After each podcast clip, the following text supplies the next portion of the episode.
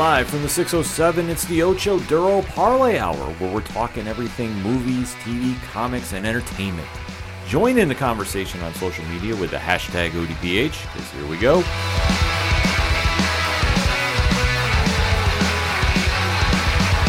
Stepping around social landmines and dodging depression with self-medication. I'm dying to some Welcome to an all new edition of the ODPH podcast, better known as the Ocho Duro Parlay Hour. What's happening, everybody? Thank you so much for joining us this week. My name is Ken M. Joining me in studio, as always, you know him. He is the co host. His name is Padawan J. Hello, hello, hello. Folks, we have a lot to talk about in the land of movies, TV, comics, and more. You are tuned in to the entertainment edition of the podcast, and we definitely want to interact with you. So make sure to swing on over to odphpodcast.com. Join the conversation after the show on our social media accounts. They're all right there. Check out Parlay Points. New blogs are up right now that you definitely want to take a read. The TeePublic Store. There is a sale going on for Valentine's Day. I don't know how else you can say I love you to somebody than buying a Parlay Club shirt. But hey, if you want to try checking out what we got to sell, that's a perfect gift for the holiday season. And check out the classifieds, the directory, and all that and so much more is at odphpodcast.com. And always remember to use the hashtag odphpod. Kicking off the entertainment edition of the ODPH, we have to recap an event that went down on Disney Plus today. Uh huh.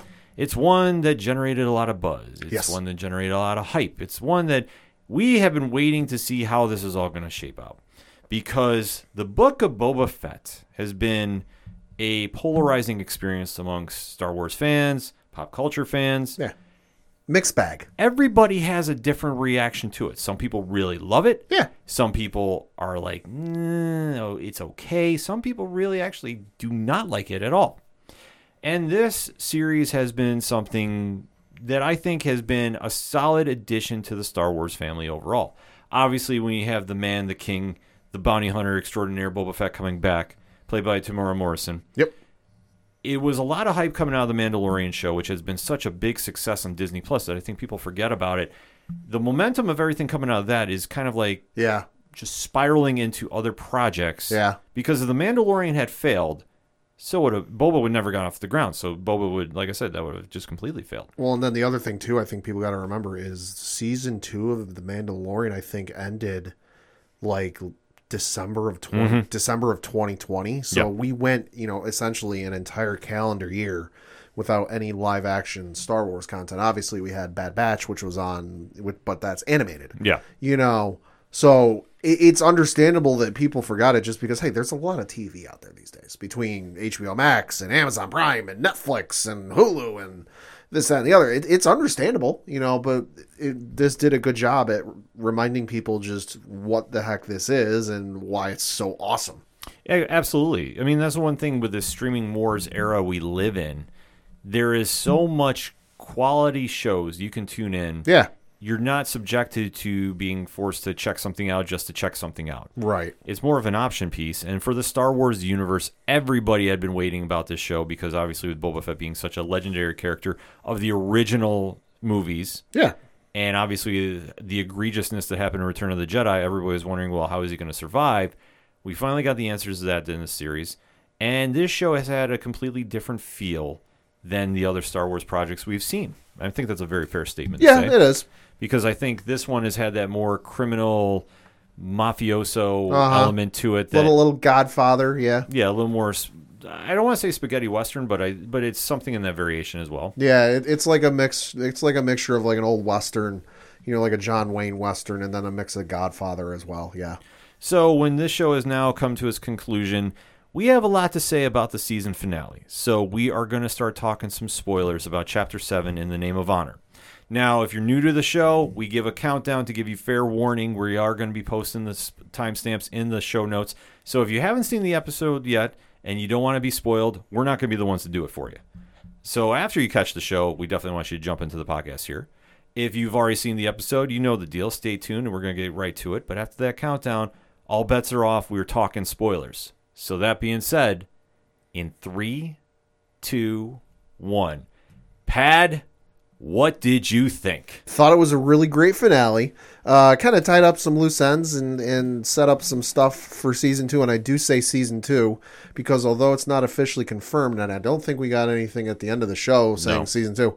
If you go to Disney Plus and they got the little scrolling bar at the top of the homepage there, it specifically says season finale, not series finale, much like other, like uh, WandaVision did. You know, so it, it leaves a lot of interest going into season two. You know, where we go, we'll see. But I overall really enjoyed it. You knew with the star power that was attached to this, and Jon Favreau and Robert Rodriguez, they were going to bring the action with this one. Some people might have said, why did this take so long to get here? And I think what they were trying to do was one, do a slow burn build mm-hmm. that some fans were really not getting along with. They're also, I think, setting up for a much larger story than we see yet. Oh, you can definitely tell by the end of this episode. Absolutely, that's Uh-huh. that's the plan. And I think we all need to remember trust in the vision of Jon Favreau and Dave Filoni. Yes. because they're the masterminds behind this show. The fact that we got Robert Rodriguez in, co- connected hell to is Hell just an added bonus. But when you have the, the brain trust behind this new Star Wars universe, if I can call it that, Sure. You have to give them the benefit of the doubt because everything they've done so far has been a win. Oh, absolutely. And as I've said before, and I will say again, and I will say until my dying breath, Dave Filoni is the best Star Wars storyteller they have today, not named Jon Favreau. Mm-hmm. Jon Favreau is obviously very good in his own right, but I think if you go down the you know, I don't want to say I almost say criteria, but like you go down the list of like awesome moments and awesome episodes that Filoni himself has written, it's a lot longer right now than Favreau. So trust me when I say if Filoni's involved, don't worry, we're good. Yes, so that's the one saving grace about this show because obviously when you have so many moving parts, especially with the amount of the Mandalorian story interjected in this show, it, it takes a lot of balance to go. But like you touched upon, they're building to a very bigger scale. Sure. Now, to what degree, I don't know. I, I, I think that you have to say they're building to something larger just because you look at what happened in Clone Wars, you know, where there was a buildup of, of crime syndicate forces into one group. Mm-hmm. You know, the Pikes were involved. You had a whole bunch of others involved. I don't want to spoil it because, listen, I'm going to say it. I'm going to say it again. Go watch Clone Wars. It's amazing. You know, and then you had a little bit of a continuation of that in Solo, you know, a, a Star Wars story where again that group kind of reared its head and this is you know that was taking place before episode four. So presumably we could still see remnants of that in this you know time period down the road and i think that's what they're doing is they're not going full tilt and they're not giving it to us all right now. It's like hey we're, we know some of you didn't see clone wars. We know some of you didn't see solo for one reason or another. We're going to slowly build you into this and then give you the payoff later And it makes perfect sense to do that. And especially if they're going to sustain this universe moving forward, much in the same vein of the MCU on Disney Plus. Sure. They don't want to give everything away too soon. I mean, the only drawback I've had with the show is the amount of screen time that was given to the Mandalorian story. Sure. But I understand why because the Mandalorian is the hot name in the Star Wars universe right now. Yeah. It's generated that much buzz that when Disney Plus first opened, there was the first show on there, and how bad was the lagging and stream crashing and all that jazz oh going on? boy that was, that was bad i remember i was off work that day i remember it was bad Yeah, and then that obviously rolled into becoming a character that is now up there in the echelons of Luke Skywalker, Princess Leia, Han Solo. Oh, yeah. So you have to give it up to what they were doing over there with Pedro Pascal and the animated uh, sidekick of Grogu. yeah So this is just something that has been a beneficial piece to that puzzle. And then that's where we jump in because where Boba takes over in the history of Star Wars, taking the throne from Jabba the Hutt, who has been long gone at this point. yep Boba's being met with some resistance on Tatooine. Uh, yeah, fair amount. The townspeople don't really care for him. The other, I don't. I guess you could call them crime heads. You know, whatever heads. You know, they're not necessarily inter, intergalactic, but they're kind of like planet based. They're like, who the hell are you, and why are we, why should we listen to you? So yeah, he's he's meeting some uh, pushback. Yes, but luckily he does have some forces with him. Obviously, Yeah. Fennec Shand, played by Ming Na Wen, has Yeah. been the star of this series thus far. Oh yeah, and she has been the loyal side uh, soldier to him and doing the dirty work when it needs to get done. uh huh. We have an emerging superstar coming out of this by the character of Krrsantan. Yeah, the the Wookie. Yes, who is going to be the break? I think is the officially the breakout character from this show. I would have to say so. Yeah. And you are seeing, obviously, the Mandalorian has made his appearance here as well. So the forces of Boba are coming together, and it's all building to the standoff in Mos Espa, mm-hmm. where he has that weird meeting, like true criminals meet Yep. With the one and only Cad Bane Uh huh. and the Pike Syndicate. Uh huh. And it's very cool about the interaction there because Cad and Boba have known each other. You want- Yeah, they have a little bit of history just because when Boba, so after the events of uh, Star Wars: Attack of the Clones, where his father dies, Boba kind of goes off on his own and, and becomes a bounty hunter, and he starts learning by way of some of the other, the more notorious bounty hunters in the galaxy. Aurra Sing is one he learns from. Bossk makes an appearance. He's the reptile-looking guy from uh, Empire Strikes Back. Dengar shows up at one point. Another one from Empire Strikes Back. But one of the ones that he does reluctantly pal around with because they just don't get along is Cad Bane. You know, and Cad Bane tries to show him the ropes and tries to help him along, but just because Boba's so you know boneheaded and and and set in his ways, they don't always get along with each other. You know, to the point where like they almost prevented a job they were working on together from getting done. Yeah, so you can definitely feel the animosity there. Yeah. And it's cool seeing that they meet up there because Boba is basically saying, This is my land. I'm defending the city. You're not going to do anything to take away from it. And Cad Bane is just saying, No, this is the Pike's territory. I love the one line between the two where Boba's talking and he's like, "I'm not a kid anymore, and you're old," and and Cad just looks at him and goes, "Yeah, but I'm still faster than you." yeah.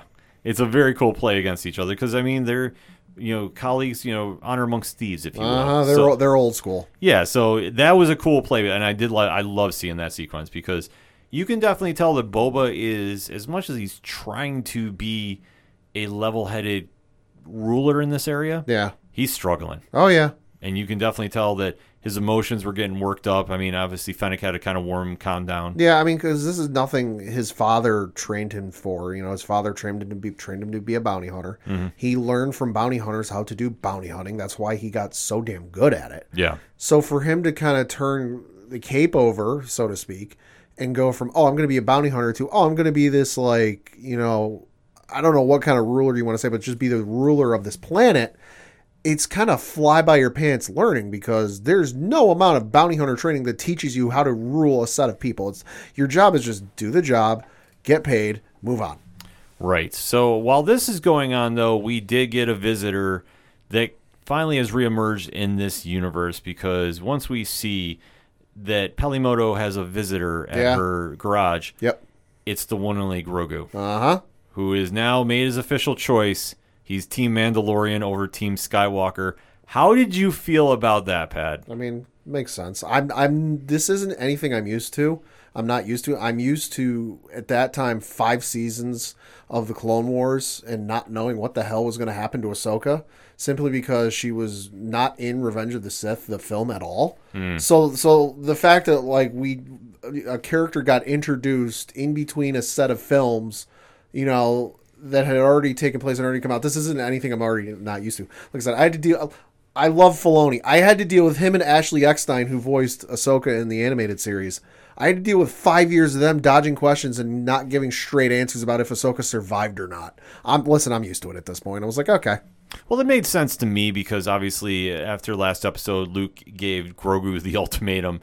You either accept the chainmail sweater that the Mandalorian had made for you, or you take behind door number two Yoda's lightsaber. yeah, And Grogu made the choice for the armor, which I'm not super shocked with. Like Neither am I. Like we have to remember, okay, one, he's still a kid. Like I understand Star Wars age and all that jazz. yeah. He's fifty, but yeah, he's still a child. he's still a child, so he's going to go to the one person that has laid down his life for him how many times? Right. And there is that family bond with him. Right. Well, and, and even go back to what Ahsoka said when she was talking to the Mandalorian in the last episode, where she said he's having difficulties because he's so attached to you. Yeah. So obviously you're going to go to the sure thing, which is the connection with the Mandalorian. Yeah. So like I wasn't super shocked with it. No, I I, no. know, I got hit up on social media. People are asking like, "Do you really think he's going to take it?" I'm like, "Hell yeah, he's going to take it."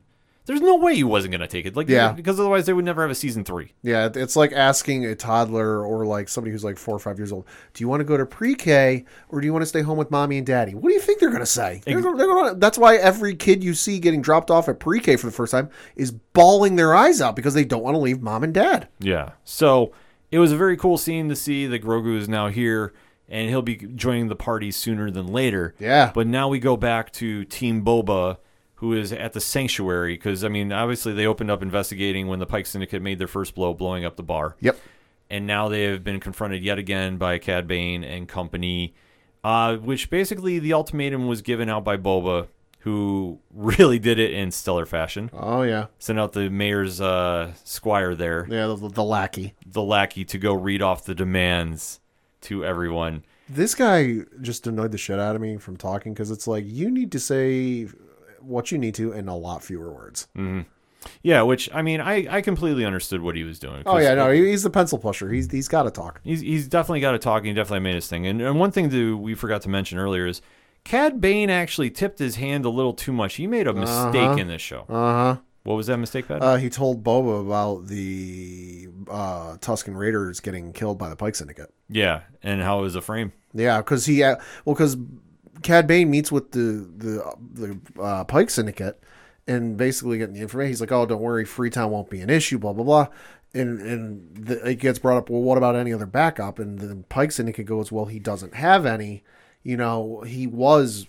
temporarily living with a, a Tusken Raider camp, but they got destroyed. And he thinks it was this biker game, biker gang. And, and Cad Bane goes, "Does he know that?" And he, they go, "Not right now." No, but once he finds out during this whole mess, this is when the episode really picks up. Uh-huh. Because now you're at that final stand. Boba is now not backing down, even though Cad Bane was trying to call him out earlier. Cad's kind of just laying in the shadows at this point. Too. Yeah. but he's still lurking around. Yeah. And when Boba says, "Okay, this is my demands. We're not doing this." That was great. Oh yeah, that was. That was Oh my god, he sends the he sends the mayor's secretary, lackey, whatever it is, out because he's you know went to some college on Coruscant. You know? yeah, we got to remember to talk about that. he he went to Coruscant. I don't I don't know if you can pick it up by my accent. My accent's kind of gone away as of late, but I went to Coruscant and studied at a school, and one of the things I studied in was uh, negotiation, so I can be a negotiator. All right, let me write down what my what my terms are, and he sends them out, and he goes, and the mayor's secretary goes through this whole like song and dance of like an official announcement for what his you know demands are, and then he looks he looks down at the fucking tablet, and he goes, uh, you know what? Why don't we talk about what you want first? What do you guys want? No, read off the tablet. Uh, he, I have no demands. Leave. Yeah. So I mean, like I said, it's a very cool scene. Like I said, Pat, we had to do it a little more in detail just to go back on that because it is really where everything picks up. Because once the demands are met or thrown down, Yep. the Pike Syndicate decides to attack. Uh huh. And this is, but it is also they have more numbers in their party than we realized. Yeah. Why is that, Pat? Uh, because and they flash back, and that's the thing with the the show is anytime they show a flashback, you know, or like in the little recap, it's gonna end up being important. And they flash back to one of the earlier episodes where the Pikes were first showing up, and Boba made the deal with the other crime lords. Hey, stay neutral, and we'll be okay. So Boba and his crew are trying to fight off the Pike Syndicate, but then everybody around him starts turning tail. Well, turning coat, I guess you could say, and fighting Boba and his crew because they've double crossed him. Yes, which is true to the crime story they're trying Oh, to tell. Had no issue with this. The action goes really kind of crazy here, which I loved. You did see Team Boba, which is his little biker gang, Yep. Shand and, and the Mandalorian go hiding inside a building because they basically have to decide what they're going to do now. And you have that kind of moment of truth between them, and they really kind of say, well, okay, we're going to do this, let's do this right. So they come out gangbuster style. Yeah. And this is where you know this is a Robert Rodriguez production. Yeah, it is. Shit hits the fan. Oh, my Lord have mercy. This is just you're seeing all types of laser shots going on. You're seeing the slickest moves too by the Mandalorian. Uh huh. like when they come flying out in that jetpack sequence where they Yeah. do this emergence and they're taking out people left and right. Yeah. And then you're seeing that 360 spin move he did. Uh huh. I mark. I was like, okay, that's cool. Yeah, that's Robert Rodriguez. Yeah, that's but it is perfect. him, yeah. It, it was perfect. The I only had, thing missing was Danny Trejo. Ah, I know he should have been back for this. Still mad about that. But they start getting into their battle, and it eventually turns out like Boba and company are holding off a little bit. Yeah. But then once they start feeling like they have the upper hand, the Pike Syndicate releases something else. Yeah. And this one, I know we had a listener, uh, Joe, shoot, shoot a line and said, Scorpinex.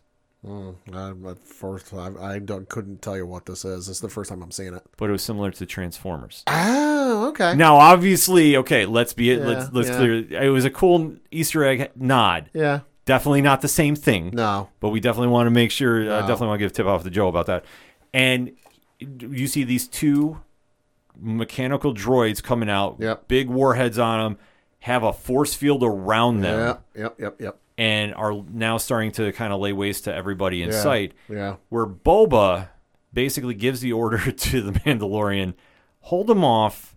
I've got an idea. Yeah, because it's two of them and they're separate because you've got Boba and the Mandalorian are off in one part of town. You got Black because Boba sent all of his crew around to watch the various crime lords areas. Mm-hmm. You know, the Trandoshan area and this area and that. So you had the bikers, I guess I'll call them. You Yeah. know, the mopeds. You know, were off in one area. You had Black Krrsantan off in another area. You know, and just as shit was hitting the fan, you lost all. He lost all contact with them. We knew what was going on as the viewer, but he was trying to raise them on the comm link, and they weren't answering. So these things run run in, um, you know, and and Mandalorian pulls out the the dark saber and try, stupidly tries using it against the bubble shield to very little effect. And then we see what Boba went to get. Yeah, which Oh god, when you talk about hitting DEFCON five, you talk about this ain't DefCon five. This is like DefCon nine. yeah, this is like the end all be all. He goes gets the Rancor. Which we knew when he teased this, you know, it got mentioned. We're like, all right, we got to see him on the Rancor. And sure as shit, he's right. There, you want to know what Boba was doing those entire two episodes? That's what he was doing. He's learning how to ride the Rancor. Yeah, which he definitely did. And like I say, Joe shot the line in two. The Rancors usually move just like one way. Uh huh. This one was move, moving quasi ways. Yeah. which I thought was a very cool nod. Like, Oh, I- yeah. and it had that monster movie feel to it. Yeah, it did. A lot of his climbing Yeah, it seemed did. like King Kong. Yeah, oh, I, I noticed that especially when he went to when Bobo got thrown off and he started going nuts and they were all firing at him and he climbed the tower in the center of town and he even grabbed onto it with one hand and let the other one out. I'm like, oh, that's a nod to King Kong. Yeah, it was perfectly well played on that one too. Meanwhile, you have the Mandalorian, who is the distraction, running away, Yep. buying time for the citizens of Freetown too. We need to Yeah. remember they did show up They to help. showed up. They showed up to give some help. Obviously, it was needed because Boba was definitely outnumbered in, at a time. But as the Mandalorian is running away, he finally gets caught up with his favorite sidekick. Yeah, Grogu. He's been brought. He's been brought there by some of the, uh, some of the other friends. And it's like, oh hey, look who I brought for you! Run, run! Yes. And the droid comes around the corner. and She's like, hi, and she's like, hi, tail it, you bucket of bolts. Yes. So they start getting the upper hand a little bit, but then, oh man, something happens. Yeah, so they start getting the upper hand. You know, I the the uh, Rancor ends up ripping to shreds one of the droids. You know, takes care of that, and then I think he takes care of the. oth- He goes off and he takes care of the other one too. Yes. But then once that's all said and done, Cad Bane comes in on his rocket boots. Yeah. How fucking badass was that? Uh, I'm so glad we saw those because I know people were. He's used them in Clone Wars, and I know people were wondering about him last week. I'm like, I think I saw him on there. Just he wanted to be more badass and walk across the desert. But he comes in on his rocket boots and and adeptly takes out his wrist flamethrower, much like Boba has, and he uses it as a deterrent. Because he he he's probably faced a rancor before. He Oh, knows, I'm sure. he knows what to do. Starts firing it off in bursts, freaks the Rancor out. The Rancor rears, throws Boba off. That goes off and goes all King Kong on everybody. And then we have the face down, face off between Boba and Cad Bane. And how cool was Oh, this? Oh, it's so good. This was like one of the best portions of the entire episode. Uh huh. You finally had the face off, and Bane is just like, let's do this. And he's still getting in Boba's head, too. Oh yeah. He lands a shot on him. Now, you got to remember, too, during the fight scene with the Pike Syndicate, Boba was taking shots. So is the Mandalorian. So was the yeah. Mandalorian. Yeah. Krrsantan was taken down too as well. Yeah. Piled on.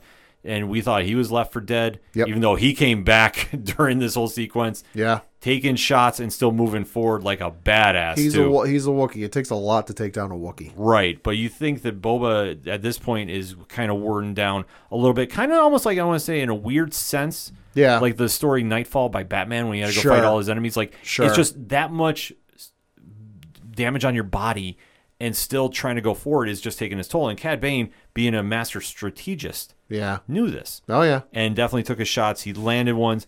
He was about ready to kill Boba too Uh huh. which I thought it was kind of interesting about how Cad Bane this entire time is saying how Boba had changed. What's your angle? You're not the killer you once were. Yeah. And then obviously Boba's helmet, which okay, this is one thing that was driving me nuts a little bit too. Yeah. That helmet was coming off a lot this episode. Yeah, a little bit. Yeah, which I was just like, Little okay, bit. I like I understand, you know, it's not on permanently like Yeah. the other Mandalorians and such. Yeah. I, that was something that just kind of struck me funny. Yeah. I just got to mention that because obviously he has his helmet off during this scene, and he's basically baiting Cad Bane to come and shoot him because he looks like he's defeated. But lo and behold, Uh-huh. the man, the myth, the les- legend gets the staff that he mm-hmm. was given from the Tusken Raiders and winds up taking out Cad Bane from his back. Does like a leg sweep, or, or I guess in this case, a gaffi stick sweep. Yes. So you know, essentially, it's a leg sweep. You know, leg sweeps him out with the gaffi stick, drops Cad to the ground. He stands up. He's got the snarl on his face, and he's holding the pointy end of the gaffi stick in his face. And he's like, "Checkmate, motherfucker." yes. Proving once again, Boba Fett is the baddest motherfucker in the galaxy. I mean, Boba Fett did bring down a Star Destroyer as a teenager. Yes. Just saying. I, that's what I say. You you wonder why I mark out as much as I do for him. Don't believe me? Go watch Clone Wars. Facts. So at this point, Cad Bane is presumed dead. I will come back to that. Uh huh. And we do get a very odd camera shot too that Uh-huh. basically shows Cad lying there Uh huh. with like a little stab, but his armor is kind of t- uh, going off. There's well. a there's a beeping, which Yes. it sounds like a heartbeat. yes, Yeah, I picked up on that too. yeah, So that's why I'm saying presumed and dead. and yeah, and unlike comic book movies or comic books where it's like, oh, I don't believe they're dead unless there's a body. Mm-hmm. Star Wars, I don't believe they're dead unless there ain't nobody and it's been completely disintegrated. Disintegrated because hey, let's not forget, Darth Maul got cut in fucking half and he survived. yeah, So in Star Wars, I don't believe nobody's dead. yeah. So I think they they left that nice little loophole to come back Yeah, to. he was laying there, but there was very a very distinct beeping. Yes, I was gonna get to that later, but yeah, we can't wait on that one. So now the job is to calm down the rancor. Good luck. But there's one person that finds a way to do it, Yes. and he uses the Force, Yes. And that's Grogu. Yeah, yeah. Like I said, he's learned some things. Yeah, well, you got to figure that much time with Luke Skywalker, and we don't have that timetable. But right. Well, and you got to figure he. I forget the exact line, but he said that like he basically alluded to the fact that like Grogu isn't really learning new things; he's unlocking old memories. Yeah, And so that's when we saw the scene. He's like, "Oh, let me help you unlock some of those memories." So, ergo, when he show, uh, we saw the scene from uh, Order Order, 66. Order 66, that unlocked some of his latent abilities or stuff he had already learned just because of trauma and blocking out the memory he'd forgotten. So this might have been something he learned how to do at the Jedi Temple. you have to th- figure something's up because obviously he's gotten some training now, so he's not so. Right. Def- I don't want to use the word defenseless, Well, but you got to remember the one time he essentially tried to use a trick like this in season one, where he held whatever it was up in the air, mm-hmm. and he passed out and was out for like a couple of days. yeah. So now obviously the training with Luke has worked because he put a rancor down. Uh huh. Not not killed, but he, he yeah, put no, it down. Yeah, he he put it to sleep. Yeah. So the battle has now finally been done in Mos Espa. Uh huh. And Team Boba is still standing, albeit though very worn, very battered. Yeah. And the, They've also got a pissed off Rancor sleeping, but you know. yeah, but I mean they'll kind of worry about that when he wakes up because Boba was kind of saying, you know, we'll get everybody in, in the bacta tank. Bacta tank, Yeah, yeah. and just kind of like everybody be good, don't worry. He did. He did say he owes a very long bacta tank session to Black Krrsantan. Yeah, so I'm I'm completely fine seeing him come back too. Yeah. Meanwhile, while this is going on, okay, we do- we're after right after the scene because uh-huh. it almost felt like this was going on during it. Yeah. If anybody is complaining about the violence level on Disney Plus, I just want to point out this next following sequence because we see the loose ends get tied up with the Pike Syndicate. They threw. I also want to point out at the, towards the beginning of the episode, they threw the two Gamorrean guards that were working for Boba off of like a 500 foot cliff. Yeah, Now, granted, we didn't see him go kersplat, but you don't exactly need to see him kersplat. I believe that's what they like to call terminal velocity. yes. But this sequence, though, we goddamn. we do see the Pike Syndicate Goddamn. and Company. company get laid out, Uh huh. and one of them is hung. Yeah, they are. Like This is not Disney Plus. I see. I thought this was going to be like somebody. I didn't expect it to be Fennec Shand. I expected it to be like somebody they were going to introduce, like, so, like somebody that was sent on by somebody else who I think might be coming for season two. They're like, oh, you guys fucked up. You know, crime, like crime, crime movie. Like, oh, you fucked up. I'm going to kill you. You should. You didn't do the job I set you out to do. Kill. Like, I thought it was going to be that, but then Fennec turned up. I'm like, oh, okay, that makes sense. Fennec Shand kills everybody in the most like stylistic way possible Uh-huh. to send a message. Like it's Uh-huh. it's badass to say the least. But I'm sitting there going like, oh shit. Yeah. like am I get. I get the feeling that her and Bo are going to come to blows before too long. Well, the one thing is, I think Fennec is understanding the temp in the room, so to speak. Sure. And obviously, if you're living that life of a criminal, which I mean, let's face it, Mm-hmm. Boba is. There is kind of like a fine line about how much peace, love, and granola you can be, and then when you have to be ruthless to maintain your territory. Sure, but I also think they're going to come to blows just because you look at all the moments that took place in this show, especially with there was the one moment where Boba was talking about I forget what it was like shutting something down or not, and she's like, "No, that's a serious amount of money. We're going to be denying ourselves and this and that." Like I just feel like they're going to come to blows. There's too many differences between the two of them. Well, I think they're slowly building towards that, but I mean that. But that's what happens. Absolute power always corrupts. I mean, this this is Uh-huh. something that you you've seen this no matter what crime show you've ever watched. Yeah, whoever is on top does not usually stay there that long. It's Yeah. just it's the nature of the beast that is that life. yeah, So for Boba, you might have won this round. Fennec is probably seeing, okay, I've just literally risked my life. We could be rich. We could be doing business with Spice. yeah. Boba doesn't want this because he's got this weird dream world sequence going on in his head. Mm-hmm. How is this all going to shake out? He's almost got. It's almost if and if you've seen Clone Wars, you'll know what I'm talking about. He's almost got a vision like Duchess Satine had for Mandalore in, in Clone Wars, where it was like they were peaceful people, they don't fight anymore. And if you know how Clone Wars went, you know how that went for her. Yeah. So Spoiler alert. Not well. it's going to be interesting how they play this out. And as we see the Mandalorian and Grogu take off, obviously, Yep, going in the- someplace. in the good favor of Boba. So Shout out to their final scene. yeah, that that is a very cool one. He keeps tapping on the window. No. Taps on the window more. No. Taps on it harder. No. Basically, almost breaks the damn window. All right, fine. Just one more time. Zip. There they go. Go into hyperspace. It's a cool moment to end the show on, and then the mid-credit bonus scene. This confused the shit out of me. I actually had to look up who, what this was.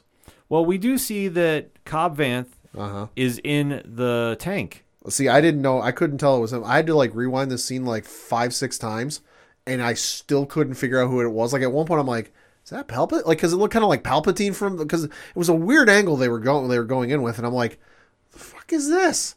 And like I rewound it five, six times, and at one point, I think about the third or fourth time, I was like, "Is that Palpatine?" Nah, that can't be Palpatine, given the story.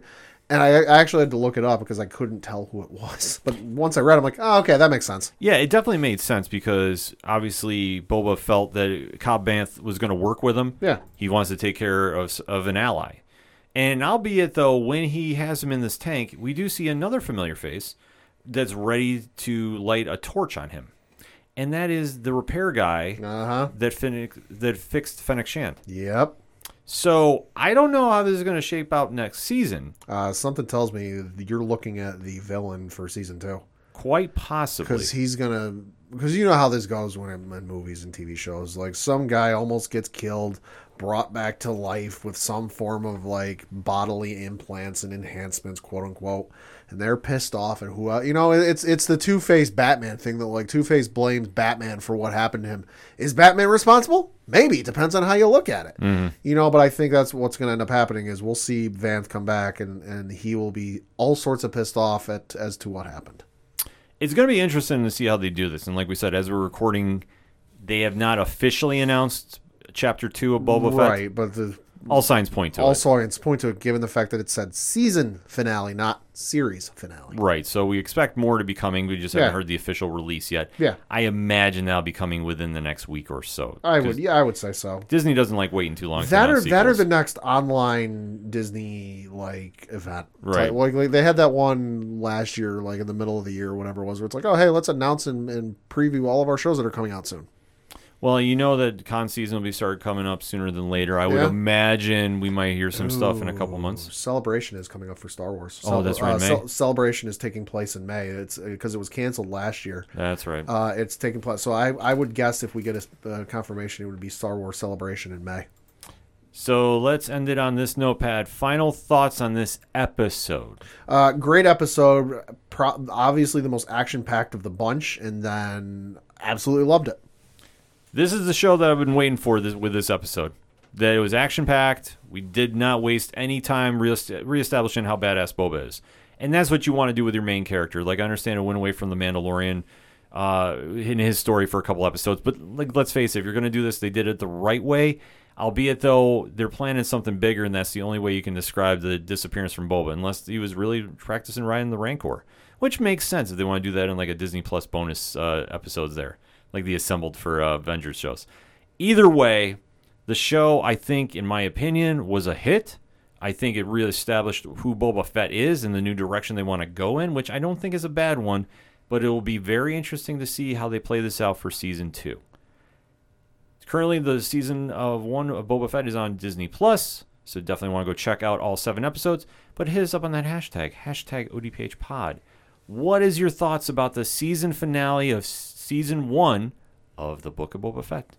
We want to know. We're going to take a quick break. We'll be right back. Hey, welcome to the Last Comic Shop Podcast, a comic book podcast that actually talks about comics.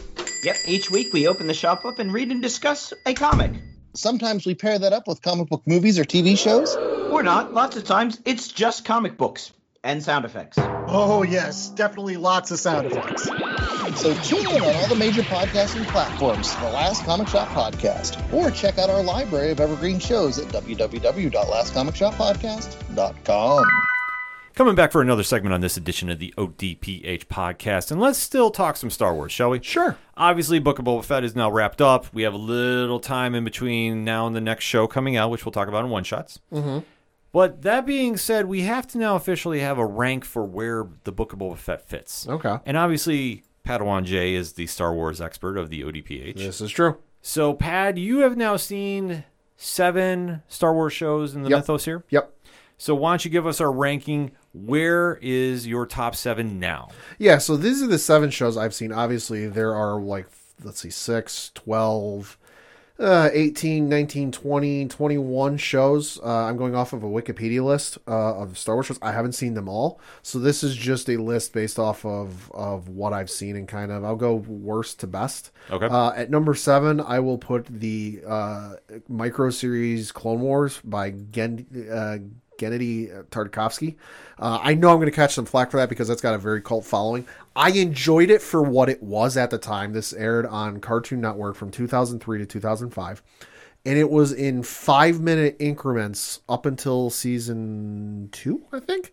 Uh, you know, they didn't do it all at once. It was kind of stretched out. It was, and it was to fill in the gap uh, between, as you can tell, with the 2003 after Attack of the Clones came out, 2005 when Revenge of the Sith came out. I think it actually even finished like either the week of or the week before uh, Revenge of the Sith came out. You know, I enjoyed it for what it was. It was like a, it was to fill in the gaps and kind of explain some stuff that was going on between the films. It did introduce us to General Grievous. It also introduced us to Jedi Shaggy. Google that, you'll see what I mean. There's a character that was shown in the first episode Grievous appeared in that looks a lot like Shaggy from Scooby Doo. Okay. It it's weird. You know, so for what it was at the time, I enjoyed it. I do have both seasons on my uh, Apple Cloud account just because I bought them years and years and years ago. You know, because at the time, you know, it was it was one of those things like, all right, Revenge of the Sith had come out. You could buy the seasons of the show on on iTunes. It didn't look like it was kind of like the dark times of Star Wars. It didn't look like Yeah. there was going to be much coming out in terms of Star Wars. There weren't any movies. There weren't many TV shows. So I said, you know what? Here's something I can buy that I can watch at any time. I enjoy it. You know, so and I did when my parents were getting a new computer. I did go off of their old hard drive because at the time with iTunes, you there was no cloud. You had to pull it off. You had to pull the file off of your hard drive and move it to another one. So I had the computer guy pull the, the files for the show off the hard drive and put them on the new hard drive. So I enjoyed it for what it was, but it, I don't enjoy it now just because it's a little hokey compared to what they've done these days. Yeah, I could definitely see. I, I've caught a couple episodes of that. I mean, they're Yeah. the real short ones that before Yeah. Sith, like you talked about. Yeah. like they were good for the time it was in, but they, I don't think they hold up to this day. Yeah, no, like like I said, they introduced General Grievous. It introduced the Asajj Ventress. You know, it did show us the battle. You know, right before uh, Episode Three started, so we saw you know the Separatists appear on Coruscant, and we saw Grievous uh kidnap chancellor palpatine and we saw why he has that wheeze you know or at least why it was at that point you know how he got that wheeze. So for like i said for its time it was good. Now doesn't really hold up for me. Also you had a freaking speeder bike riding i don't know what the hell he was in Durge who could regenerate his arms. Made no goddamn sense. Still Yeah. makes no sense. Reasons. reasons. Uh, next up at number six, I'm going to put Visions. Again, nothing against nothing against this show. It's entirely enjoyable, but I've seen a lot. It's only one season. It could, if they do more seasons, it could move up in the rankings. But for the other ones I've seen, I just enjoy those a lot more. Interesting. I would, I would have had Visions in my top five. Yeah, Uh, no, but, I, I- but- like I said, nothing against it. Just I've seen I've seen better. No, but just the different style and, and episodes that they did for it. I mean, it was just a cool, n- nice twist Yeah, to what they were doing with uh, the Star Wars mythos. I mean, Sure. seriously, I mean, how many times do you have Jabba running a, a rock band? that's very true. I mean, Not often. Yes, Not often. But the different styles of anime, I thought was just so dope Yeah. on that too. So I would have had mine higher. But Yeah. I don't, I don't argue about it. It's yours. Uh, and so next at number five, I'm going to ha- uh, put the uh, show Rebels. Uh, this was uh, the sequel series, or the second animated series that was done by Dave Filoni and company. Uh, ran from 2014 to 2018 and was set in between uh, episodes three and episodes four. So Revenge of the Sith and A New Hope. Uh, fantastic show. All seasons are on Disney Plus. I highly recommend you go check it out. Uh, do see some payoff with in regards to uh, what is it? Uh, Ro- uh, Rogue One. Some stuff ha- appear in. There's some filler episodes, quote unquote, that make an appearance later in Rogue One. Uh, and there's a certain ship that you see in that show that it since has made two appearances in the film. Uh, it's made an appearance in uh, Rogue One, and then it made an appearance in uh, Rise of Skywalker Interesting. yeah, so that's, it's it's a good show. Definitely give it a recommend. Uh, after that, I'm going to put uh, the Bad Batch, which is the sequel series, I guess you could say, uh, to Clone Wars. This is currently going on. It's uh, started uh, just this year. Uh, it's following a group of uh, let's call them imperfect clones. You know, where clones are supposed to be bred perfectly and in you know nothing wrong with them. These ones have got some uh, different ticks about them. There's something you know. One's a master tactician. One's a great sniper. You know, one's the heavy you know you know tank of the group. You know, it's a good show. Definitely worth the watch. You know. Uh, but like I said, still going on. Only one season, so it's very easy to catch up on. Highly recommend it. See, I would have had Visions higher than that for me. That's but fair. but like I say, I understand your logic. Sure. Uh, well, and it also plays off my love of Clone Wars. Yeah, I know exactly. Yeah. That's that that's a big Oh, yeah. Padawan J Yes. subject right there. Yes. Uh, and then after that, I'm going to put uh, Book of Boba Fett. This one, again, uh, just started, only got the one season. You've been hearing us talk about it on the show. I love Boba Fett. I'm, I'm not over the moon, like, holy shit, greatest character of all time. But I do enjoy the character. I do enjoy seeing him on screen, seeing Temuera Morrison return to reprise the role again. You know, reprise the role and be in the Star Wars mythos again is awesome to see. You know, it's been great to see them bring Cad Bane back and all the other stuff they've done with the show. So super excited. You know, so I do I do love the hell out of it. Obviously, you know I got that higher on my list, but Oh yeah, yeah, uh, one, I'm a Boba Fett mark. Yeah. I think that Boba is the coolest character known to man, possibly. Uh, and I think what they did here is they really just cleaned up a lot of the mess that was left after Return of the Jedi, right. and they borrowed enough from the canon, but forged their own that Uh-huh. it, that a lot of it made sense, and some of it is new and. I can see the logic there, so I'm Sure. not like super upset by it. Sure. My only thing is, I think they what I would have done instead uh, of focusing so much on the Mandalorian. Uh huh. I would have just knocked the series down to five episodes instead of seven, kept it super short, Yeah. and I think you really would have had a bene- more beneficial story. I think that's something that really hurt this go around of it. Sure. But I don't think it's anything detrimental because of the characters you introduced, like you talked about. Cad Bane, we now see him in the live action. Christian is now there as well. Yeah. Fennec Shand has really been flexed out a little more of how much of a badass she is. Like there's so many new elements added to this pocket Star Wars universe that fans can be really excited about. Yeah. Uh, up next and second, I will ha- I have The Mandalorian. This is a show that when it was announced, I got to admit I wasn't I was excited for it, but I didn't know what the hell to expect from it, just because it wasn't anybody from the universe that we knew, completely new character. You know, I was like, all right, hopefully this works. If it blows up, okay, this is gonna suck. But it, it's exceeded my expectations at every turn. You know, just from the shock surprise and surprise at the very first episode of meeting the child Grogu and going, how the fuck did you keep that a secret for this entire time? Yeah. You know, to all the craziness and you know with the dark saber making its appearance after being in Clone Wars to you know Ahsoka showing up in season two and, and seeing Luke in season two. You know, it's just exceeded my expectations at every turn, and it's so good.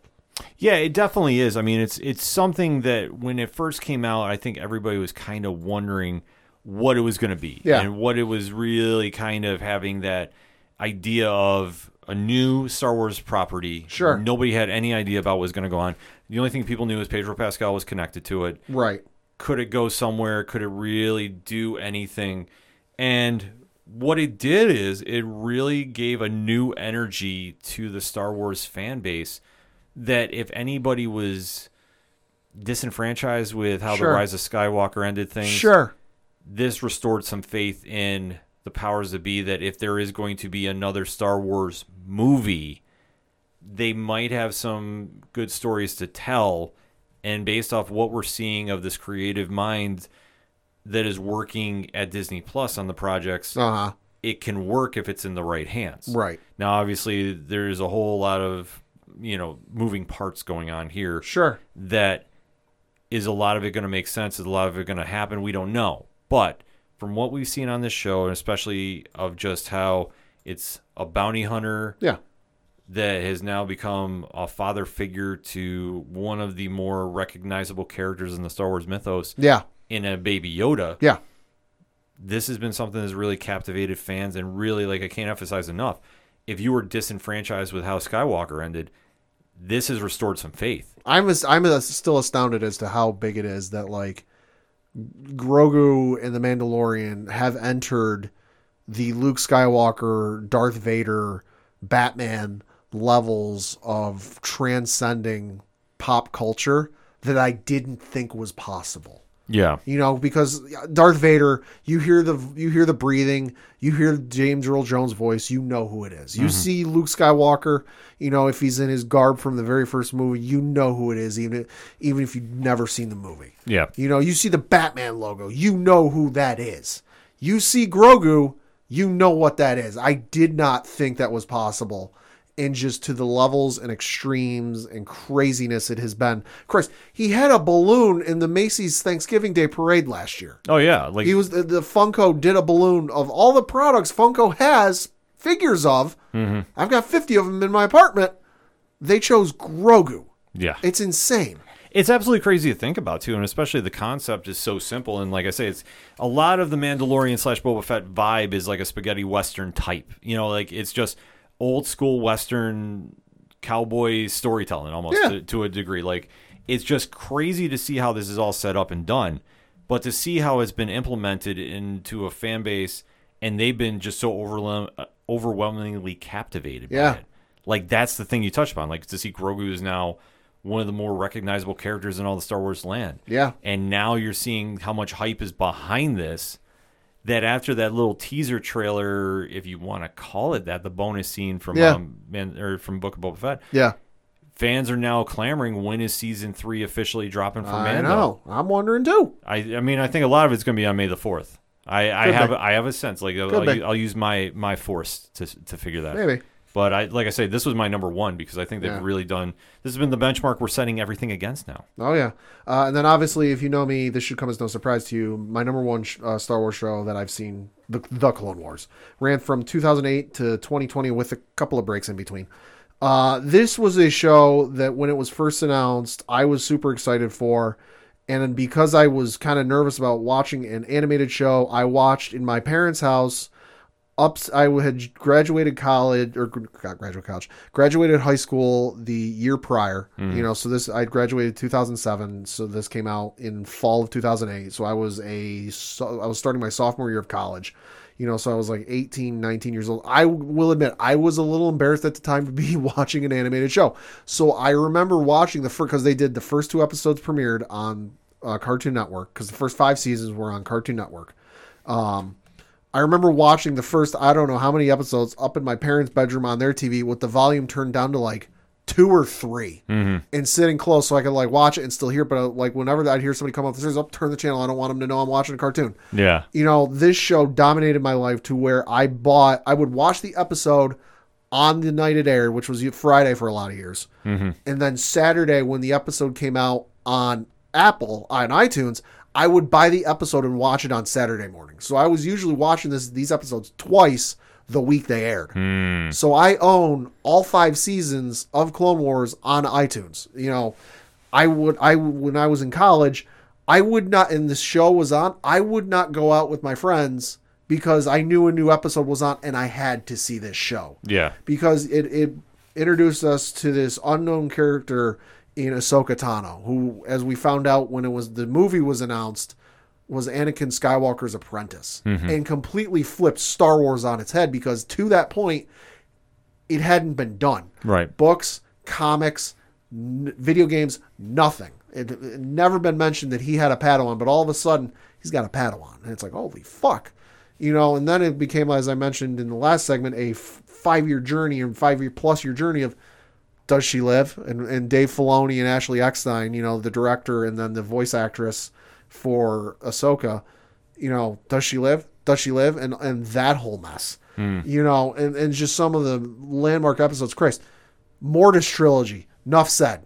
You know, Anakin finding out what happens in the future and then dealing with it. You know, and run meeting Qui Gon again. You know, Boba Fett brings down an entire Star Destroyer just to try and get back at Mace Windu for killing his father. You know, there's a there's an arc where they have to retake uh, Geonosis because the Separatists have taken it back in, in their hands. You know, there's an episode, as I mentioned last week, where where Cad Bane has to break into the Jedi Temple. Right. You know, there's a, there's another set of episodes where you know the clones have to defend Kamino because the Separatists are trying to invade Kamino. Mm-hmm. There's so many good episodes, and it's some of the best Star Wars storytelling that I I seriously, seriously, seriously recommend anyone who hasn't seen it go watch it. It's it's seven seasons. You know, it's the only show I know that has had three season f- series finales and executed all three brilliantly. Yeah. You know, it's some of the best storytelling I've ever seen done in Star Wars. It starts out a little slow and it starts out a little, a little hokey at, at the start in the first two seasons, but once you hit season three, season three gets absolutely insane. That's not to say season one and season two are boring. They're not. There are some episodes that are like, okay, this is filler. It's really, it doesn't have much going on. But you get to season three, and season three on is where it really finds its footing and finds its pace, and the animation gets so goddamn amazing.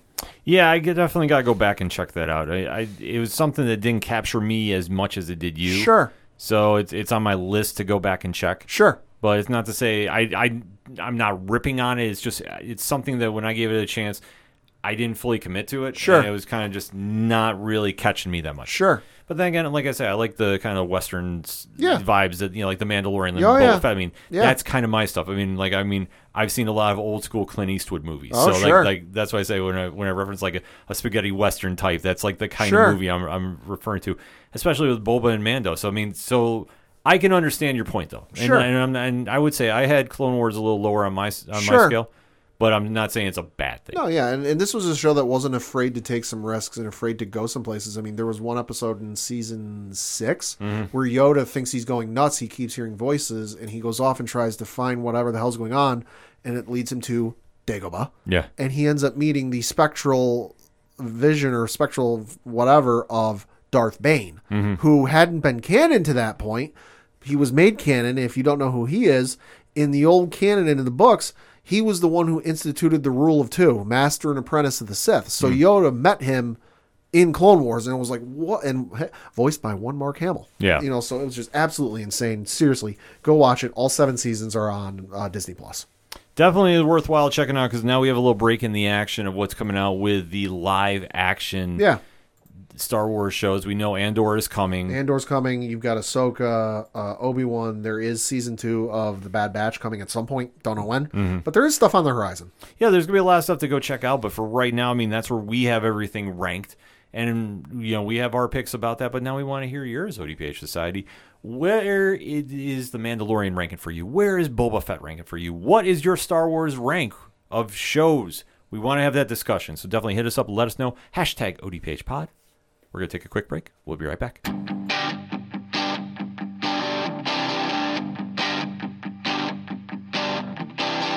This is Tom from Tom Joe Lou, This is Matt from Sideroom Sounds. and you're listening to ODPH Podcast.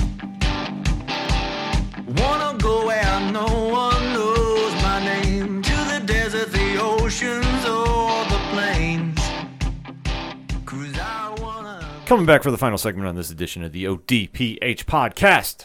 Pad, what you got for those one shots? Got a couple things to talk about. The first of which was something I am eagerly anticipating and excited to finally get confirmation of. Uh, that was a trailer and a release date for season five, the final season of The Last Kingdom. Uh, this was a show that initially started off on the British Broadcasting Channel uh, and was done in conjunction with Netflix uh, before it switched over to Netflix uh, exclusively. Okay. Uh, fantastic show based on a series of books by the same name, uh, which it stars a uh, features a character named Uhtred, uh, son of Uhtred, uh, Bebbanburg. Uh, it's set in the like 900s, you know, 1000, you know, uh, times of uh, the world. Set in England. Uh, fantastic show. Uh, four seasons are currently on Netflix. Highly recommend you go check it out. The trailer looks absolutely awesome. Cannot wait for it. Uh, season five drops on March 9th, but that is not all we are getting from uh, The Last Kingdom. No. Of course, we are getting the film or Netflix feature. I forget what it is, uh, but I know that is currently filming. They announced that on the Facebook page for The Last Kingdom like last week or two weeks ago, something like that. But the feature film or whatever is getting filmed right now. So we're getting one more season plus a movie. That's dope. Super excited. Cannot wait. Yeah, the show looks definitely interesting. I want to go Yeah. check this out. Uh, this one and another one uh, came out today. You know, not a trailer, but rather some interesting news that caught me by left field and went, "Holy shit, this is going to get messy and expensive." Uh, it was reported in an exclusive article from Variety that quote, "Lord of the Rings and Hobbit film and gaming rights up for sale." What? Yeah, so uh, reading from an article on uh, the exclusive on uh, Variety.com, quote, Hollywood is about to stampede into Middle Earth. An array of movies, merchandising, gaming, and live event rights to Lord of the Rings, The Hobbit, and other titles from author J.R.R. Tolkien are coming up for auction now that Saul Zaentz Co. has decided to sell its Tolkien holdings. Zaentz Co. has hired ACF Investment Bank to handle the sale process, which is unfolding this week as bankers make the rounds of the logical Hollywood buyers. Uh, the Tolkien properties are projected to fetch at least $2 billion based on recent high valuation for top tier IP content producers. Representatives for Zaentz Co. and ACF declined to comment. So, this obviously is no surprise. We've got the Amazon Prime show set to debut uh, in September. There is going to be a full fledged trailer for it this coming Sunday on this during the Super Bowl. So, this comes as no surprise that it's happening now. Uh, in case you're wondering what the rights encompass, again, reading from the article, uh, it uh, writes to Lord of the Rings, The Hobbit, properties in film, video games, merchandising, live events, and theme parks. Ooh. It also includes limited matching rights should the Tolkien estate decide to make movies or other content based on two compilations of Tolkien writings that were published after his death in 1973, those being The Silmarillion and The Unfinished Tales of Numenor and Middle Earth. Uh, and let me just say, if they ever decide to make a movie of The Silmarillion, holy shit, you're going to be confused because I was trying to read the damn thing. Yeah, I, I always skip past that. Like, Uh-huh. I, I can't even. Uh, article goes on to say Warner Brothers also maintains some development rights to Lord of the Rings through its ownership of New Line Cinema. Uh, it, and it goes on to mention how they had success with Fellowship of the Ring, Two Towers, and Return of the King. Uh, and it does mention that Warner Brothers last year announced plans for an anime theatrical feature to be produced with New Line and Warner Brothers Animation titled The Lord of the Rings: The War of the Rohirrim. But this is where it's gonna. I mentioned it's gonna get messy. Uh, it's understood that in the Zaentz Co. view, substantial live-action film rights reverted back to them last year, in part because Warner Brothers had not been actively developing new Lord of the Rings related content. That development, plus the anticipation for the new Amazon series, was enough to convince Zaentz that the time was ripe for a sale. Warner Brothers declined to comment, but it is believed that the studio and Zaentz Co. are already odds over who controls what when it comes to Lord of the Rings and the Hobbit rights, which have been the subject of extensive litigation over the years. So, in layman's terms, think of how Marvel or not Marvel, Sony has to make a Spider-Man movie every couple of years, or else the rights revert back to Marvel. Kind of like the thing with Mar- uh, Daredevil and Fantastic Four. Exactly. Okay. Because a Daredevil film had not been made for a long enough time, the rights reverted back to Marvel. Same with Punisher and, and Jessica Jones and Iron Fist and all and anything that has reverted back to Marvel over the years. It's because it hasn't been worked on. That's Uh, interesting. Yeah. Uh, so Zaentz, uh, Saul Zaentz was an entrepreneur. He died in 2017. He uh, acquired the film adaptation and some other rights to Tolkien titles in 1976. You know, and it was kind of his foresight that he saw these books and said, you know what? Someday we'll we'll be able to make a movie out of these, and, and it was I think due in part because of his purchase of what he did back then.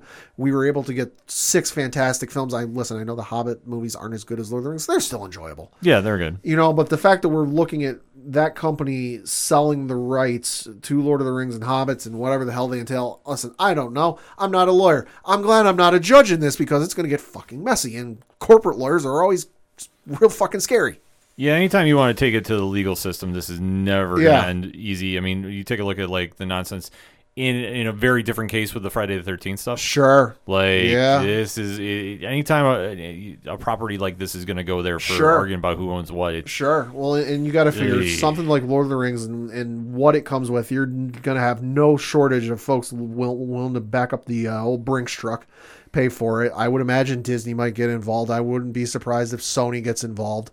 You know, I listen. I was talking with some friends, and I know they threw out Microsoft just to add one more stone to the Infinity Gauntlet. Stop. yeah, Listen, they, Microsoft ain't got a fucking movie studio, so they they got no purpose for it. Do they have the money? Yeah, probably.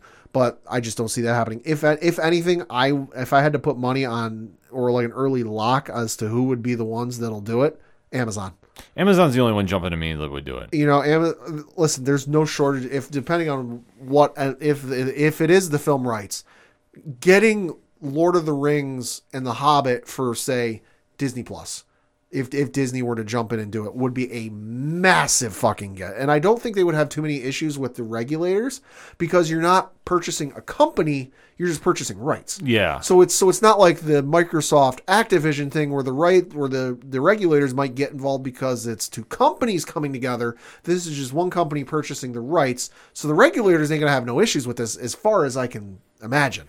You know, but just off the top of my head, hell, even Netflix. If Netflix was able, I don't think they have the money for it, but if Netflix were able were able to pull this off, that would for Netflix to have all six Tolkien films on there and any future works would be massive for them. So, like I said, there's going to be no shortage of folks and companies lining up to purchase these rights, and it'll be very interesting to see what happens. yeah, definitely stay tuned for that. I mean, it's it's going to get messy. I mean, that's the only thing I think we can guarantee about that. Uh huh. Like, this is not going to be an open and shut deal. No. This is going to be This is going to be long and drawn out. drawn out. Uh huh. Yikes. Uh, sw- uh, sticking with some uh, streaming news, it was in uh, we got some good news, everyone. Uh, Futurama is being revived at Hulu, and I got to and I got to admit, I don't know how I feel about this. Yeah, I'm with you on that. Uh, so again, according to an article from Variety, they learned uh, that Hulu has ordered a 20 episode order of, of course, the highly uh, praised uh, adult animated sci-fi comedy series uh, from David Cohen and Matt Groening. Uh, they were the original series creators. You know, Groening was a creator, and Cohen developed it with him. You will have original cast series cast members Billy West, Katey Sagal. Tress MacNeille, Maurice LaMarche, Lauren Tom, Phil LaMarr, and David Herman uh, will all return. Uh, John DiMaggio, uh, who voiced Bender, Bender and some of the other minor characters, is not attached currently. Uh, so this is a, a reading from the article. Uh, quote, according to an individual with knowledge of the project, the producers are hopeful DiMaggio will return. Should that not happen, Bender will be recast. Uh, production is uh, set to begin this month uh, with an eye towards a 2023 premiere. Uh, Cohen went on to say, uh, "quote I'm thrilled to have another chance to think about uh, the future or really anything other than the present. uh, Groening said, It's a true honor to announce the triumphant return of Futurama one more time before we get canceled abruptly again. Not wrong. So, if you're not familiar, uh, Futurama is the show of Philip uh, Fry, a 25 year old pizza delivery boy who gets accidentally frozen on December 31st, 1999, and wakes up a thousand years in the future. And it's just kind of his come to grips with, hey, it's, it's New York, but it's not his New York, and he's got to adjust and adapt. It's much in the same vein of Family Guy. It's hit and miss. There's some great episodes, there are some not so great episodes. But it, what's conflicting for me is just the show ended so goddamn perfectly Yeah. that they came back, you know, it got canceled and then they brought it back for one more season and then they did one more season, you know. So I have fond memories of the show because I didn't watch it when it aired. I binged the entire thing when I was in college, you know, on when I first got on Netflix, you know, when I got Netflix, I watched uh, Heroes, I watched Lost, and then I was like, yeah, you know what, I'll watch Futurama. Got real confused when I got to like season six or seven on Netflix because episode one, an hour and a half, and I went, what the fuck? Yeah. they'd put the movies on there in season form. You know, but I binged the entire thing when I was in college, like 10 years ago. I will still, if, because it's on sci fi fairly regular rotation on like Friday night, Saturday night. If there's nothing on TV and I'm flipping channels and I see Futuramas on sci fi, I will absolutely stop and watch Futurama. So I'm excited to see it come back, but given how it ended and it ended so perfectly, I'm conflicted. Like, ah, do we really need it? We'll see though. I'll give it a shot. Yeah, I'm with you on that. It's it's just like sometimes the idea of do we need a remake? Well, it's not even a remake; it's a continuation. Well, right, but still, it's just like when you end something, you got to take a look at it. Like, is it worth bringing back, or did we leave it in a good place? Like, Sure. for example, Dexter needed to fix that mess. yeah, I agree with you there. This one, I, I'm with you. It's like it ended on a strong note. It's not like anybody was really screaming like you need to bring it back to fix things. I don't know. Like I, I, I guess I'm, I'm, I'm with you on this. Like Yeah. I, I don't know how to exactly go about this. Like that, Yeah. that's like that's the messed up part of this. Is just I'm looking at it going like, okay, I understand it's very cool to bring stuff back from the '90s right now Yeah. in 2000s. Oh and yeah, it's yeah, it's like- very popular. yeah, it's the thing to do, but it's like, is it necessary? And do you think it's going to be worth the effort? Yeah. I don't know. Like this one, I'll be honest, I'm, I don't know. Yeah, no, I don't either. I- Like I said, I'll give it a shot and I'm going to watch it, but that's just I reserve judgment on how I'm going to feel. Absolutely. Uh, and then it was announced via a uh, Disney earnings call from one Disney CEO, Bob Chapek, that we got a release date for the upcoming Star Wars show Obi Wan Kenobi. Oh, geez. No, it's not May the Fourth, so missed goddamn op- missed opportunity there, folks. Although, listen, I understand May the 4th is on a Wednesday, but hey, come on. The uh, announced date was revealed that it is going to be uh, debut on May 25th, uh, and which also mark. But I get why they did it because uh, May 5th, or excuse me, May 25th, also marks the 45th anniversary of the release of Star Wars: A New Hope. Wow. So, so I get that. Uh, we did get an official description, or kind of like a little plot description of the show, so we got a little bit of information. We did know it's starring Ewan McGregor reprising his role as Obi Wan Kenobi, and it's set after Revenge of the Sith. But we didn't quite know what's going on, you know. But we got a little bit of a teaser. Uh, the description is Obi Wan Kenobi is set ten years after the dramatic events of Star Wars: Revenge of the Sith, where Jedi Master Obi Wan Kenobi faced his greatest defeat, the downfall and corruption of his best friend and Jedi apprentice Anakin Skywalker, who turned to the dark side as evil Sith Lord Darth Vader. McGregor reprises his role as Obi Wan alongside Anakin himself, Hayden Christensen. The series also stars Moses Ingram, Joel Edgerton, Bonnie uh, Piesse, Kumail uh, Nanjiani, uh, Indira Varma, Rupert Friend, O'Shea Jackson Jr., okay. uh, Sung Kang, Simone Kessel, and Benny uh, Safdie.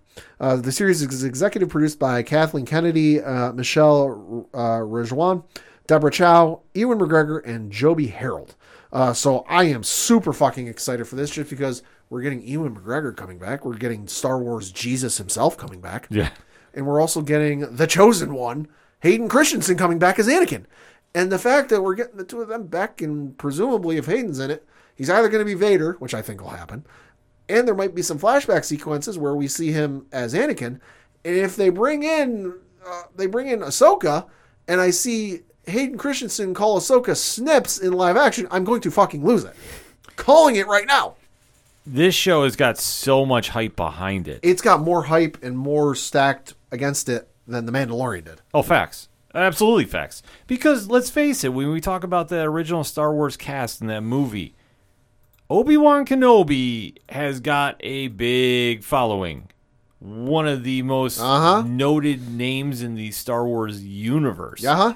So stakes are high. They've gotten the casting back. I mean, when you get the actors coming back from the movies, Yeah. especially getting Hayden out of retirement, Holy shit, yeah. that's that's a big flex. That's a huge move. Uh huh. This show has to hit. I know we'll be previewing this and we'll be covering this on the on the podcast coming up, Absolutely. but, but I don't think anything else Uh huh. is on that level of like it can't fail. Yeah, they also, I should mention, did release a poster uh, with the announcement.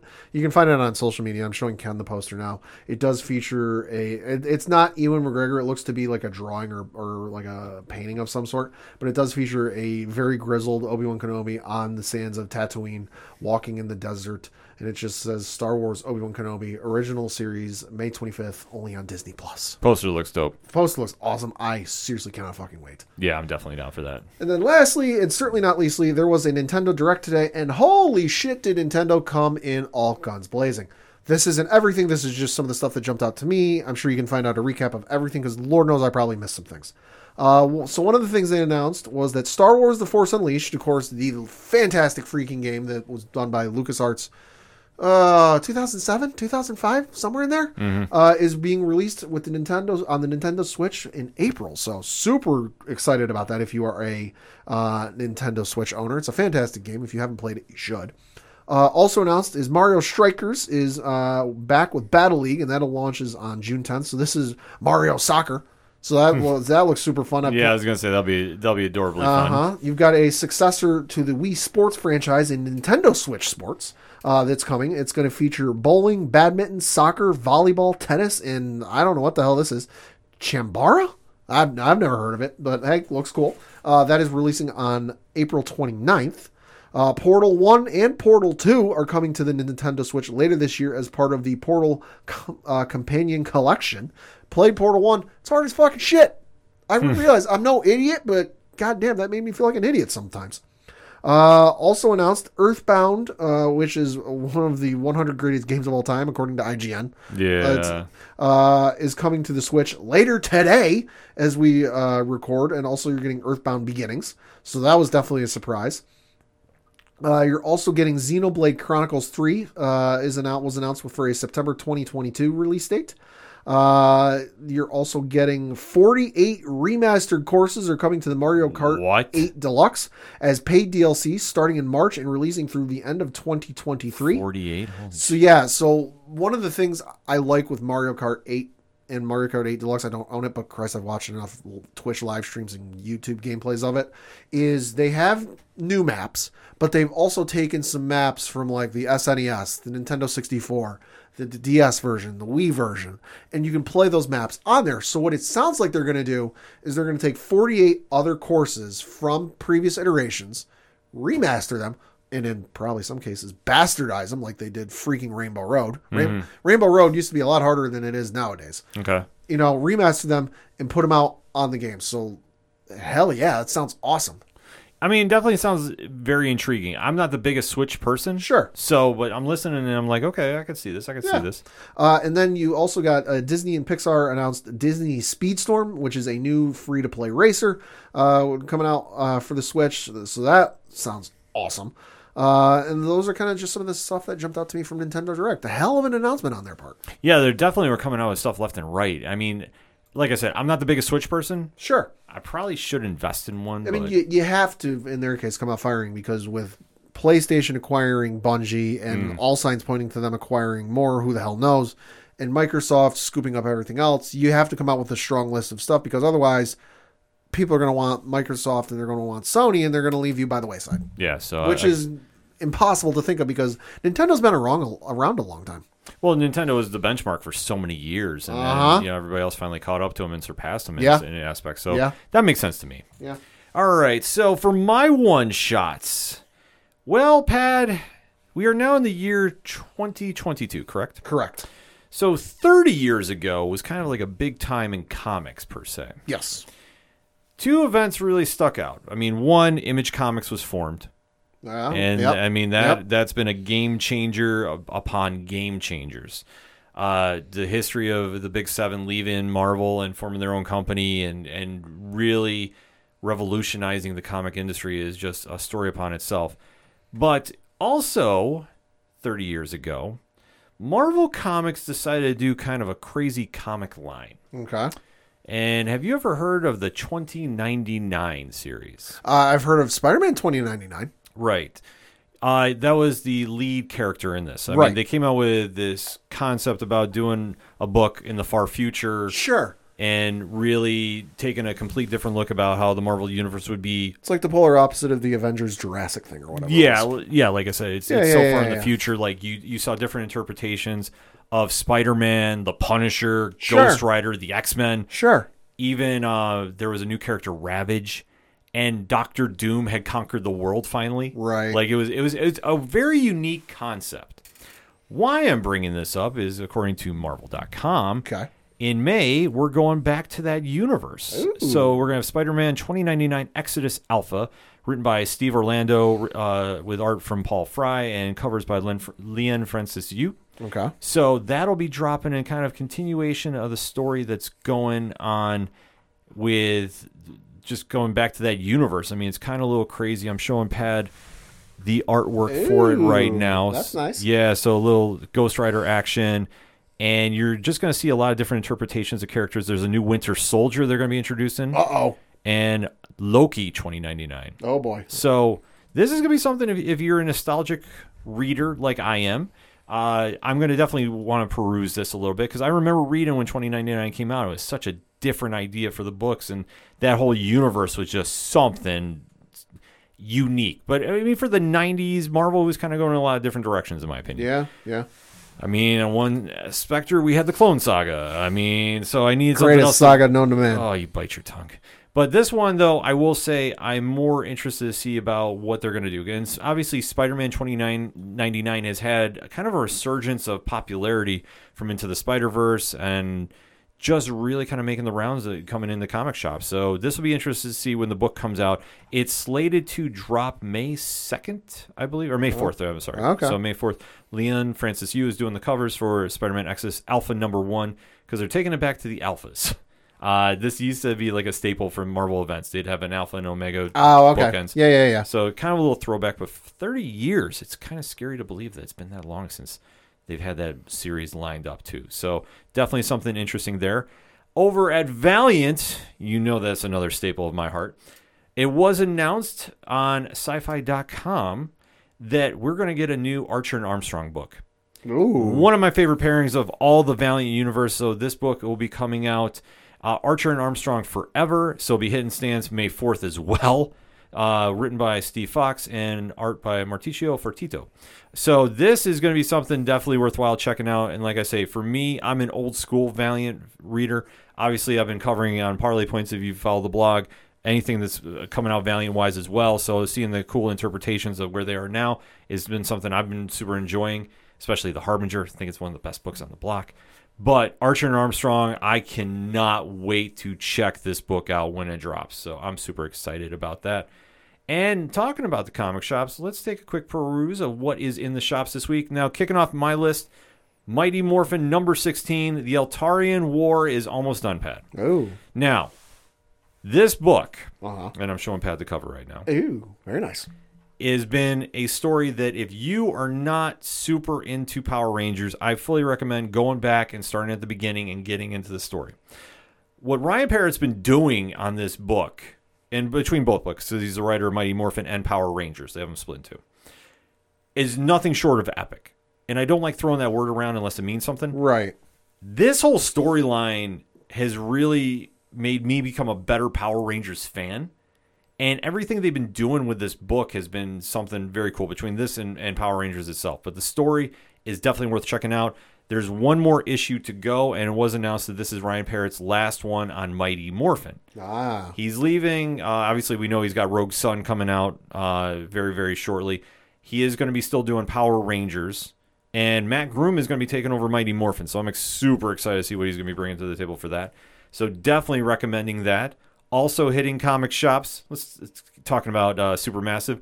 Radiant Black number 12 just came out. Oh. So you know you want to pick that up. Focusing on Radiant Pink.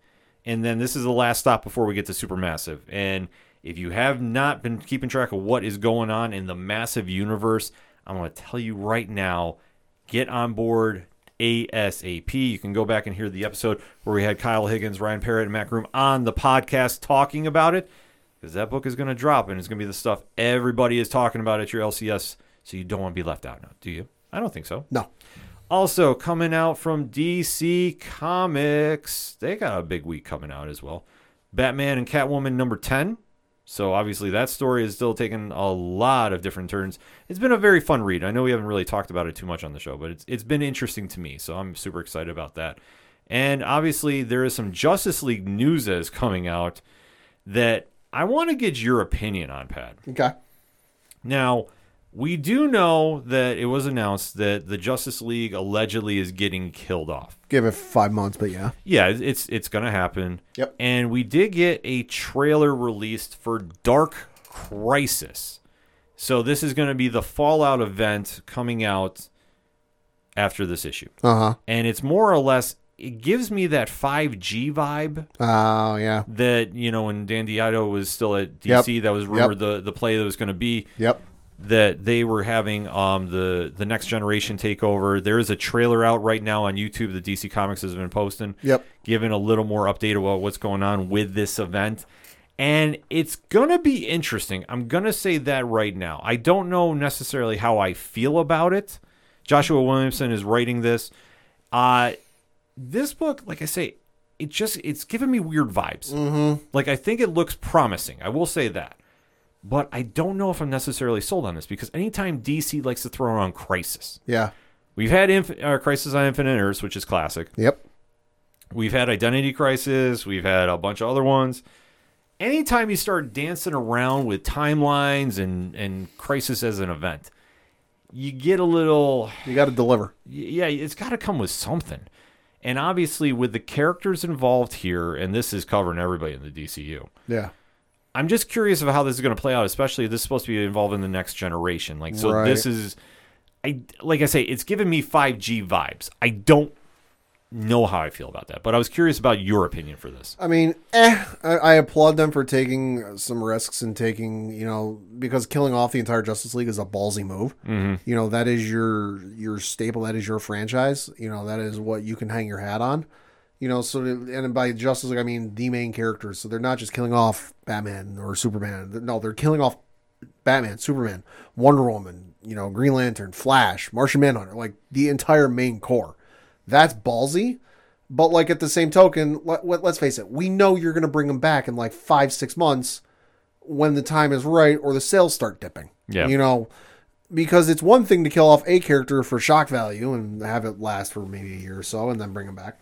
But to do that, you have to deliver and it has to be an amazing story. And if it's anything short of amazing, it's going to be a blemish on on the uh, history books.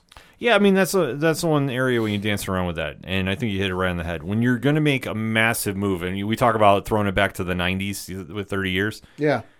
Remember that was the time DC was doing events like Knightfall with Batman, Right, Death of right. Superman. When you do these crazy events, you really got to hit the home runs. Now, granted, I mean, Death of Superman was good uh, for what it was at the time, albeit when they spun it out to the four Supermen, that was kind of an interesting twist. I do not care for Superman Red or Blue. That's not a, a storyline I really much Yeah. care for. It, it- you know, I know. Loved it as a kid. Now, eh, not so much. Yeah, I don't think it holds up to nowadays, but I still want the Funko Pop though. no, Funko looks interesting, but it's, it's just kind of that aspect that it's like when you start dancing around with stuff that we we've kind of already done, and not saying this is a rehash by any Oh means. yeah, yeah, yeah. But the fact they're doing it on the anniversary, yeah, like you, you you figure it's thirty years, and you know, kind of dipping around where you have you're killing off the entire Justice League. There's big ramifications coming with this. It'll be interesting to see though, because they are going to be doing, according to the article from ComicBook.com, uh, special free comic book day issue. okay. So you definitely want to kind of take a look and see what is going on with this. Definitely check out the YouTube trailer as well and let us know what you think of it. I, I, like I said, I'll be honest, I'm not a thousand percent sold on sold on it yet, but I'm definitely gonna check it out. Like, I just I don't know like how I really feel about this, if that makes any sense. Yeah. And then on the Marvel side of things, you know, Marvel has kind of had like a, I would say a relatively quiet week. They Sure. There's hasn't been too much crazy MCU news. I mean, other than the 2099 stuff coming out. Right. Uh, I mean, coming coming to the comic shops like Avengers 53 looks very interesting. And then whatever they're doing with Amazing Spider-Man 88, I saw the Slingers team is back. Yeah. Are you familiar with them, Pad? No. Uh, that's another 90s thing. Yeah. You know, that's Up there with Clone Saga for you, huh? well, not as bad, but it's it's interesting to see how this is going to play out. Like it was, this was like another team idea concept Okay, I got you. that uh Peter Parker yeah like I, I don't want to get into it because I'm just gonna start ranting but it's something that definitely go check out your comic shops and let us know what you think about it. Because I always like hearing everybody's opinion. Like what books are you checking out that we should be taking a look at? Like for me like my big picks this week is Mighty Morphin 16 and, and Radiant Black 12 like that's the ones I'm gonna tell you right now. Get to your LCS and go support them.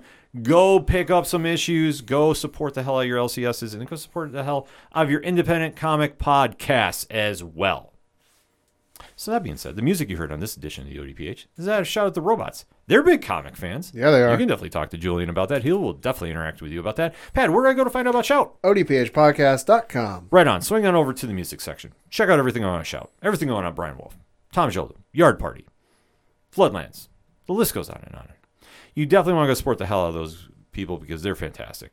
Also, while you are at the website, swing on over to Parlay Points. Go check out the comic blog reviews. Go check out blogs count anywhere. There's a Monday Mondre Minute blog out. Dre dropped some knowledge on us this week. So we definitely want to go check out what we have over there. It's complimentary pieces to the podcast, and you definitely want to go support that. Check out the directory as well, because Pat, how many sites are we on now? Like 17,000. and 14.